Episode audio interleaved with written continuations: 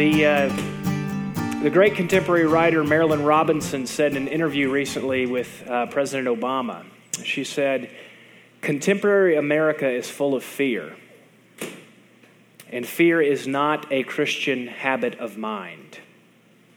Fear is a terrible apologetic. And if there's one thing I want to impress to you over these uh, few days we have together, is that you don't need to be afraid. You don't need to be afraid of questions. You don't need to be afraid of uncertainty. You don't need to be afraid of seeking truth wherever it can be found. And you don't need to be afraid of challenges wherever they come from. If glorification is your destiny, you don't have to be afraid anymore.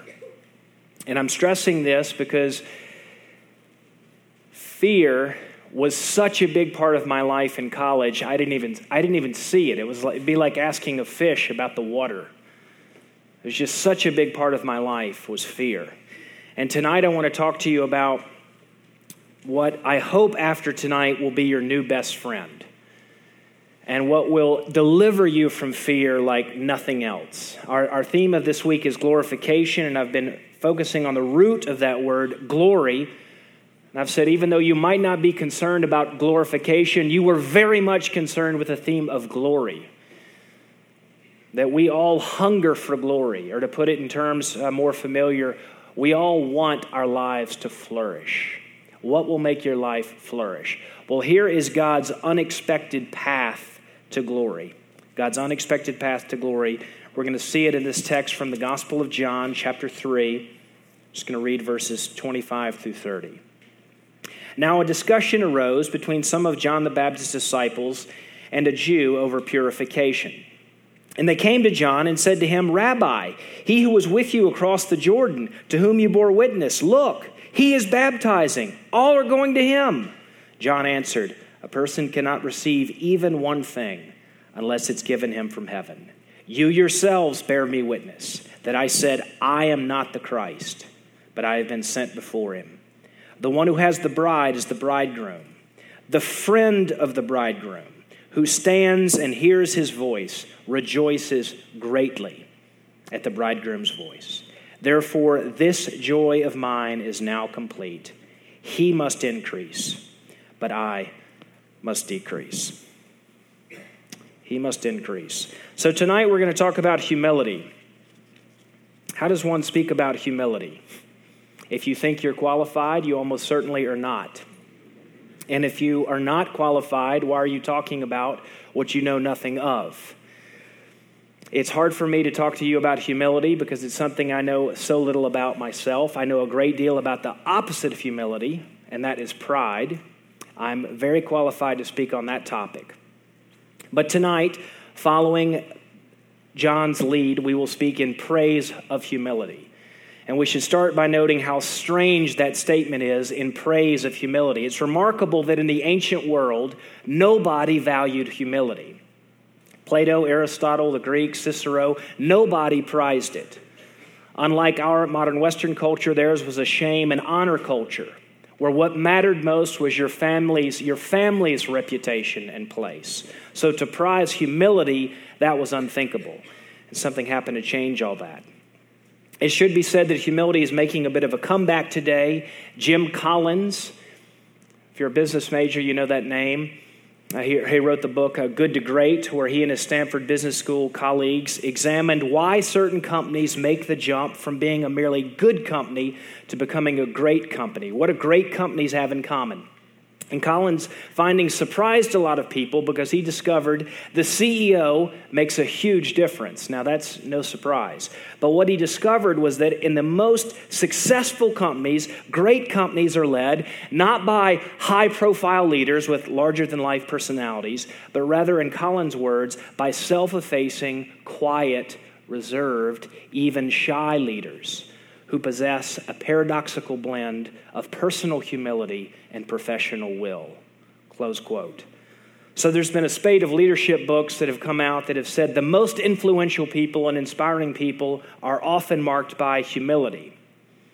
But you see the irony, don't you? Personal humility is now being promoted by an appeal to self interest. You know, be humble, it works.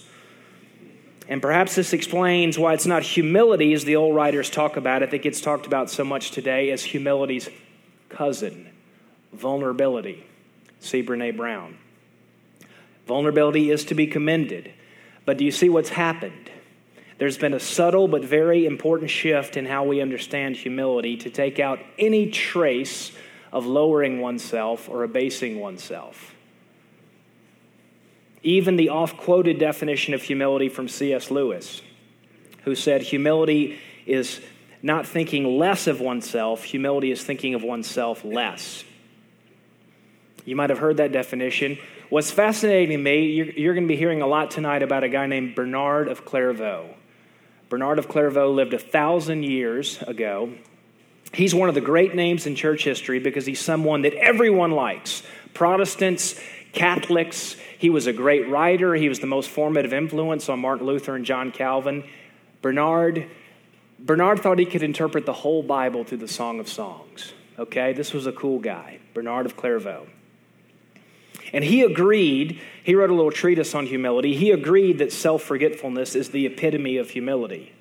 But he went on to add, so few can ever achieve this, let alone sustain it, that in actual practice, this definition of humility is altogether too rare to really be helpful as a guidepost for daily living. He's saying you can say, not think of yourself, but let's be real. That's, that's never going to work, Bernard is saying. And Bernard goes on to add, You'll never get started on the road to humility unless you start by admitting you're very far from it. And C.S. Lewis said that too. He said, If anyone would like to acquire humility, I think I can tell you the first step. The first step is to realize that one is proud. And a biggish step, too. At least nothing whatever can be done before it. If you think you are not conceited, it means you are very conceited indeed. Now, this may seem like a negative note on which to begin a sermon on humility, but it makes good, healthy sense. That the very first step in pursuing humility, if you want glory as God defines it, this is the way. And the very first step in pursuing humility begins with owning that you are not humble, but you want to be. But here's the question why would you want to be? Even if humility is something we know we should value, why would you want to prize humility? And I'm going to prove to you tonight because it is the pathway to the glory you were made for. You will never get what your heart is really after until your heart is really after humility. So let me give you a definition of humility, decidedly old fashioned, from that same Bernard of Clairvaux, 11th century writer. Here's Bernard's definition. He said, Humility is the virtue by which a man recognizes his own unworthiness because he really knows himself. A humble person knows himself in reference to God, without which Bernard says a person can never know himself. And to know oneself in reference to God must entail recognizing our own unworthiness. Now, such a way of putting it is decidedly out of fashion today, especially in our self obsessed culture especially, I should add, when depression and suicide rates are at an all time record incidence. Such a way of putting it not only sounds uh, unhealthy, but even perhaps harmful. We'll get to that in a few moments and see if by the end I haven't convinced you that, on the contrary, nothing is more harmful to your life than your pride. Nothing harms you more than your pride, and nothing is a better friend to you than humility. For now, I'm simply pointing out we have lost a sense of understanding, let alone valuing humility. There are simply no voices in our lives urging us toward it. I don't know too many parents who, if you ask them what they wanted for their kids, would instinctively say, You know what I want? I want my child to be humble, above all, humble. I don't know too many college students or young professionals or pastors who have that at the top of their personal development plan. Above all, humility. I don't know too many employers who, if you ask them what they admire most in would be applicants, would say, You know, I really liked her. She was meek. You see what's happened? We've redefined humility to take out any hint of lowering or abasing oneself to the point we simply don't have voices in our lives urging us toward humility, except here are a few voices. Take the gospel writer John. Something I've never noticed is how much focus John puts on John the Baptist. Why does he do this? Well, he's depicting John the Baptist as the model disciple of Jesus. Right from the start, John wants to give us a picture of the life he'll be urging us toward. And if there's one character trait that John wishes to emphasize in John the Baptist, among all others, it's his humility. And you can see this where John the Baptist is introduced back in chapter 1, verse 27. John says, He is the one who comes after me, the straps of whose sandals I am not worthy to untie. It was customary in those days for disciples to perform tasks for their masters, but the one thing a servant would never do is touch his master's feet. That was beneath any servant. And yet, Notice, John doesn't say, compared to Jesus, I can only untie his shoes. He says, I am not even worthy to touch the straps of his sandal. Humility could scarcely take a lower place than John takes here. So, John is drawing our attention above all to John's humility. 400 years later, when St. Augustine was asked, What is the cardinal virtue of the Christian life? Augustine said there are three cardinal virtues of the Christian life Three things above all that you need to know about the Christian life humility, humility, humility. In this course, they're simply following their master. It is significant that Christ possessed all the virtues. Christ had every virtue. But although he had them all, he especially commended only one humility. When he said, Learn from me, for I am humble. I mean, he could have picked any other virtue, but the one he picked, learn from me. This is Matthew 11 29. Learn from me, for I am humble, and you will find rest for your souls. Learn from me, for I am humble, and you will find rest for your souls. Jesus is saying, You will never rest. You will, don't we, we all want to rest? Jesus is saying, You will never rest until you learn from me how to be humble. And you never hear that today. That humility is your greatest friend. So, in our remaining moments tonight, let me give you, following John the Evangelist, for you note takers out there, some of the defining marks of humility. I'll give you three following our text. Three marks of humility. Then I'll try and prove to you why you might want to pursue humility as your best friend.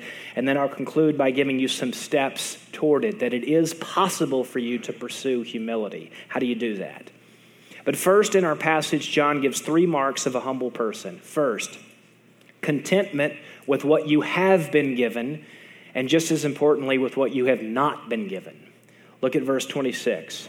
Some of John the Baptist's disciples are complaining that people are leaving John, instead, going over to a new master, Jesus. John replies, verse 27 A person cannot receive even one thing unless it is given to him from heaven. I can't think of a healthier perspective than John's here. Everything I have, I have been given by God. So there is absolutely no room for me to envy or to boast. What do you have that you have not received? If then you have received it, why do you boast? Stated another way, you were content with the portion the Lord has assigned to you. Content. As opposed to the great lie and, the, and here's the great lie of our pride. The great lie goes like this If only then. If only then. If only I had that, whatever that is, then I would be happy. Then I would be content. That is the great lie. It was the first deception in the Garden of Eden, and it remains the most enduring deception. The greatest sermon I ever heard on humility was one sentence long. I heard it five years ago at a men's breakfast for my friend Pete Peterson, who just ran for a public statewide office in California. He was talking about how it was so easy for him to envy his peers who seemed to be surpassing him in every other area of life. And I said, Yeah, how do you deal with that? He says, I have a little phrase I use. I said, What is it? And he said, I tell myself, That's not your story. That's not your story. That's not your story. Pete was talking about how he defeated pangs of envy, that he had learned to tell himself, That is not your story.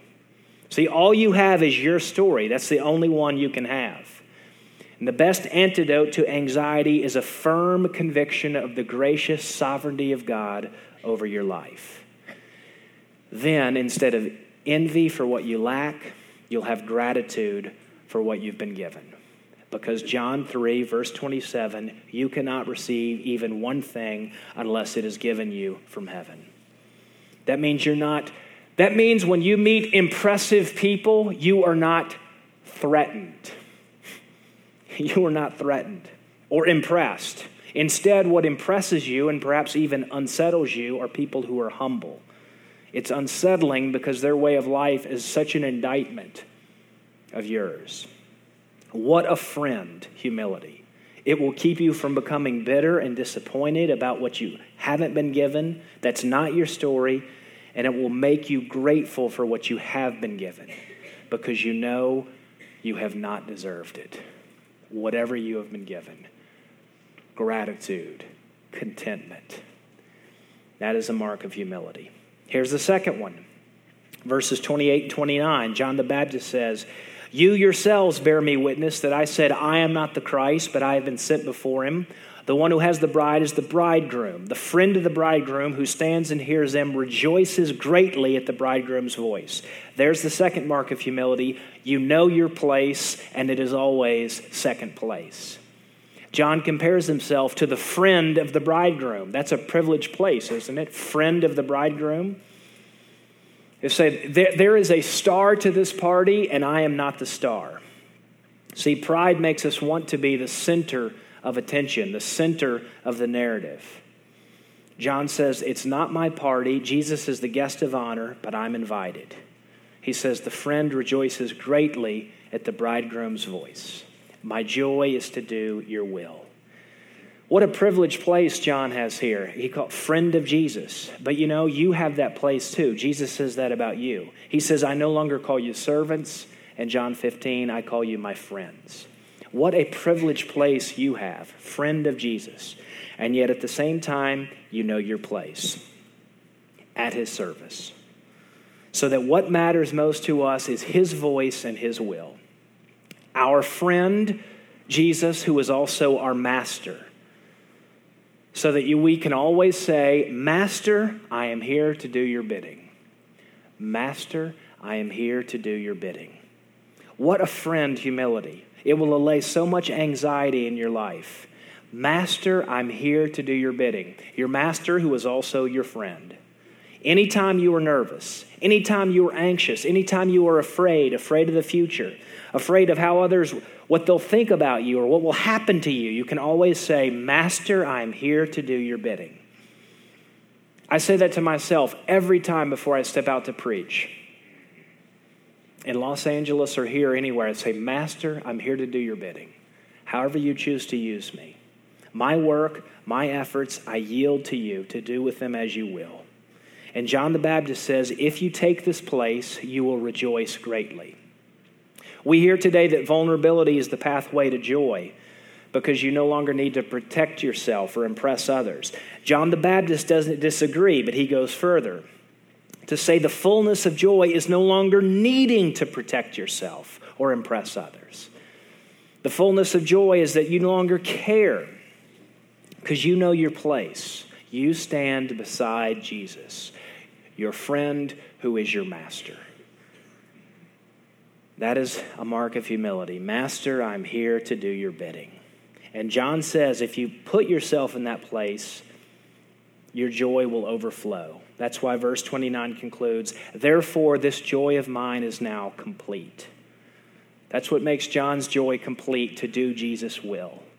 You're no longer concerned about what others are, are making of you. What concerns you is what others make of him, Jesus. So, what a, what a friend, humility. Here's a third mark of humility, and it's the distinctive mark of Christian humility. And when I say distinctive mark of Christian humility, it's certainly not true that only Christians can be humble. Far from it. But here's the distinctive contribution of Christian humility what John says of Jesus in verse 30 He must increase, but I must decrease. He must become more important, I must become less important. He must grow greater and greater, I less and less. This is one of those lines we easily say, but instinctively we turn away from. I mean, there could hardly be a verse of the Bible more at odds with our cultural narrative than John 3:30. So I'd like to submit we change this around in our practical understanding. From he must increase, but I must increase, we like to change that around to if we increase, Jesus will increase. You know what I'm talking about. And in our business or our careers, or our schools, it looks like, Lord, give me success, and then I'll give you the credit. Lord, give me prosperity, and then I'll be a generous person. Lord, make me prosperous, and I will give a lot of money to your causes. If I increase, Jesus, I will make sure that you increase. In ministry, it looks like the courting of celebrities. You know, if only we can get some really important people to come to this church. We think we can easily hold together worldly success and spiritual maturity, but John the Baptist knows better. He knows the only wise course we must become less and less so that he might become greater and greater. That's one of the greatest tests of humility. You are happy to decrease. In fact, you don't mind being overlooked. C.S. Lewis says in his essay on pride if you want to find out how proud you are, the easiest way is to ask yourself, how much do I dislike it when other people snub me, or refuse to take any notice of me, or patronize me, or show off in front of me? What a friend, humility. I'm talking to you tonight about what, what can be the best friend for the rest of your life humility. The failure you come to fear most is loving yourself more than you love God. Because now you finally know your greatest enemy is your pride. So, to protect yourself from that essential vice and that unmost evil of pride, Bernard, that same Bernard of Clairvaux, he says, Here are the telltale signs of pride. He actually gives 12. I'm just going to reduce it for time's sake to three. Three marks of pride. He says, number one, curiosity about what is not one's proper concern. And by curiosity, Bernard means comparison, comparing your life to one another's, trying to judge, trying to rank. Bernard says, impatient in his humiliation, by which he means when we aren't feeling good about ourselves. The proud man flies to false consolations and uses his curiosity to perceive how he excels others. And so he deceives himself that he can avoid sadness. He's saying that's one mark of pride is we can when we're feeling bad about ourselves, we compare ourselves. He said, "Well, at least I'm not her." Or I'm a little bit better than him. Another mark of is he says the desire for distinction.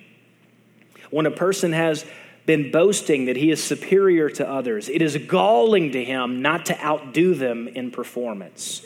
He is most interested in seeming to be better than others so that he too can say, I am not as other men. And third, and, Bernard says this is the epitome of pride quote, feeling free to follow one's own voice. Bernard continues, he begins to travel the road which seems good to him. It's, no, it's noteworthy, Bernard lists this as the epitome of pride because nothing is more mainstream to us today than hearing this follow your own inner voice. Nothing comes more naturally. And yet, Bernard says this is the pinnacle of human pride.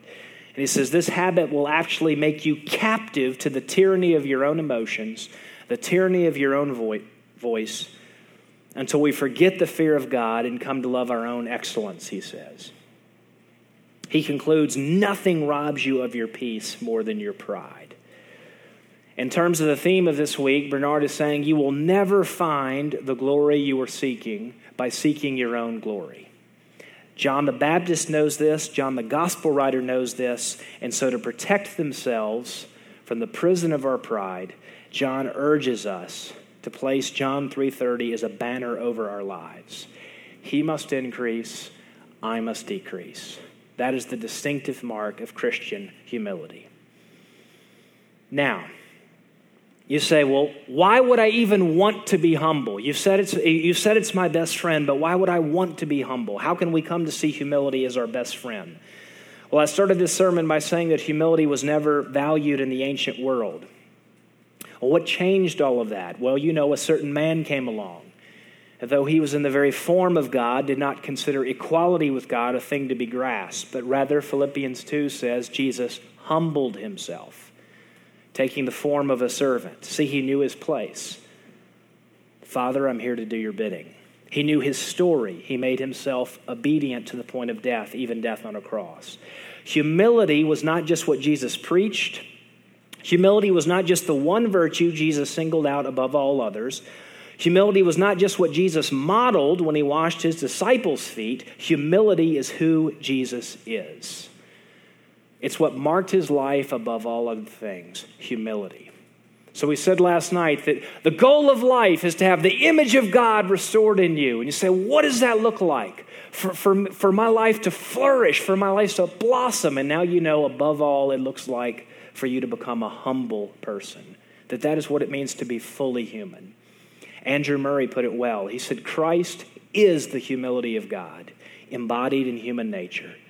The eternal love, humbling itself, clothing itself in the garb of meekness to win and serve and save us.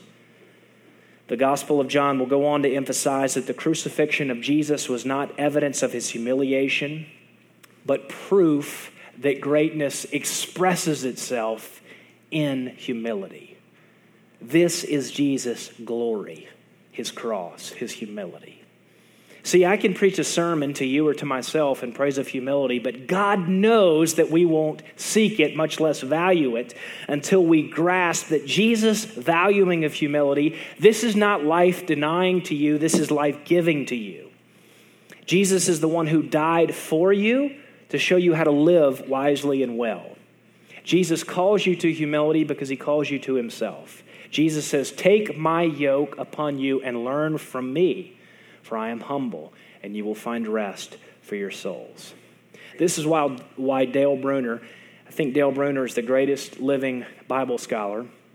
Dale Bruner calls John 3, verse 30, quote, the most concise statement in the Bible of a healthy Christian psychology the most concise if you want to be, if you want to have a healthy psychology bruner says this is the most concise statement in the bible of what a healthy christian psychology is john 3 3.30 and one reason we have eschewed talk of humility today is because I, I think we hear it as old-fashioned or glum is leading us away from joy, is leading us away from peace, is leading us away from a healthy self understanding. We don't really see humility as the way to life. But when Jesus says in John 14, I am the way, the truth, and the life, he is saying that the way to life is the way to humility. That is the truth. He says, Learn from me, for I am humble. Follow me, Jesus says, and you will have the light of life. Follow me, and I will show you how to live well instead of following the great lie, if only then.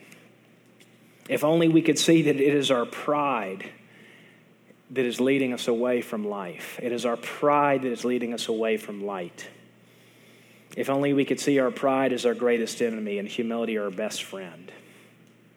Because it leads us toward our best friend who intends for us life. You know, I told you last night that my wife was tough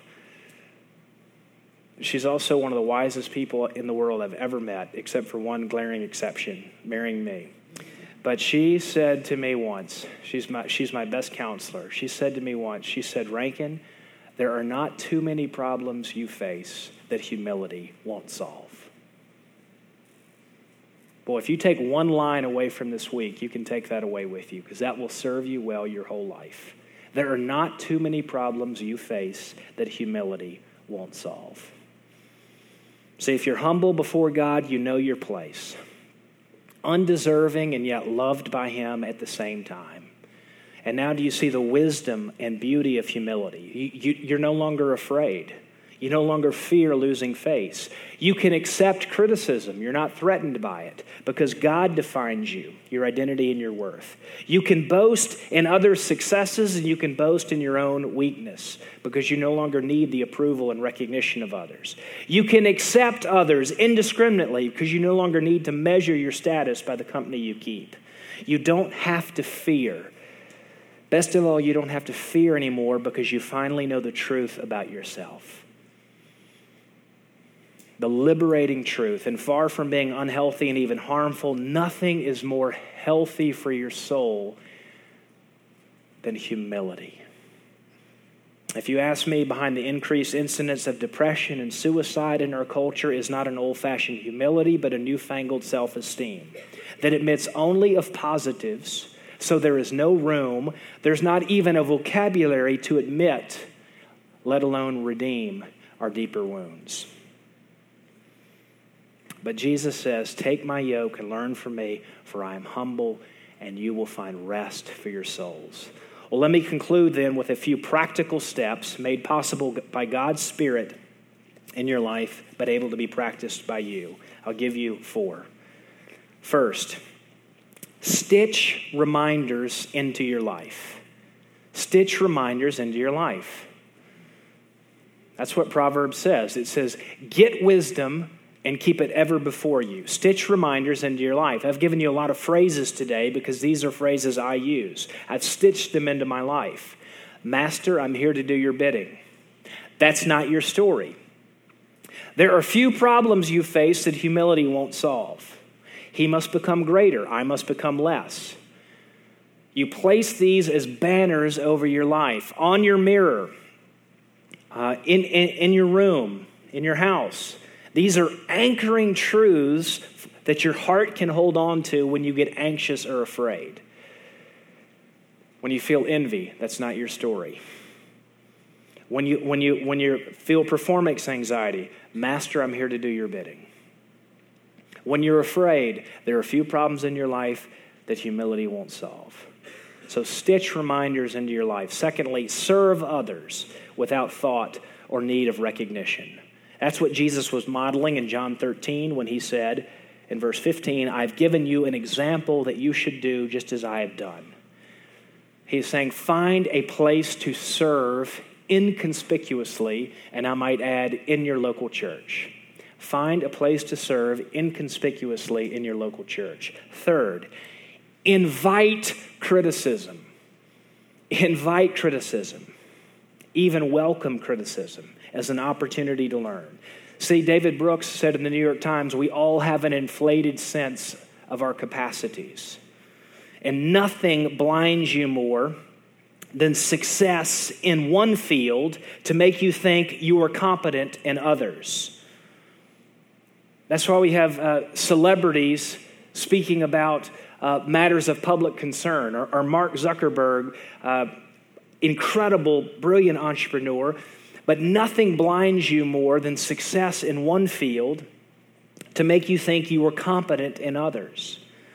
Jim Collins says good leaders are not threatened when their ideas are challenged.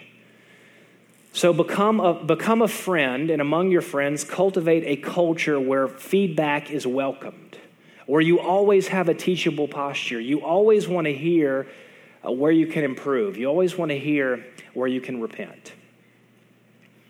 And fourthly and finally, seek the low place. Seek the low place. Build upon the low rock. That's from Jesus. He said that in a parable in Luke 15 on the wisdom of humility. Jesus told a story about a man who was invited to a wedding feast. And maybe you know this story. The man chose to sit at the table of honor until someone more important than him arrived. Then the host was compelled to say to the man in front of the whole gathering, Could you please move tables? Someone more important than you has arrived. The man would be so ashamed to be so publicly demoted. So Jesus says, instead, this is Luke 14 10, when you are invited, take the lowest place. Take the lowest place so that when your host comes, he may say to you, Friend, move up. Jesus is saying to all of us who likewise seek places of distinction and notoriety, seek the low place. The theme of the parable is it is better to be humble than to be humiliated. Seek the low place. That doesn't mean you stop striving or working hard. It means you finally know your place and you're content with it. What matters is not your reputation, but you're close to Him. who says to you, Take my yoke and learn from me, for I am humble, and you will find rest for your souls. Friends, if you want rest for your souls, learn to make humility your best friend. That is the path to glory. Well, let me pray for us. Father, I pray that this uh, very countercultural call that we, we don't hear from anyone, Lord, but we hear it from you. Learn from me, for I am humble. Lord, I pray that we would, we would learn from you humility, humility, humility. That we might walk out of this room and see that pursuing humility, seeking the low place, a proper sense of our own unworthiness before you, that we might see humility as our best friend, is the path to glory, is the path to a life that will flourish and blossom. Lord, may your voice be louder than every other voice. We pray in your name.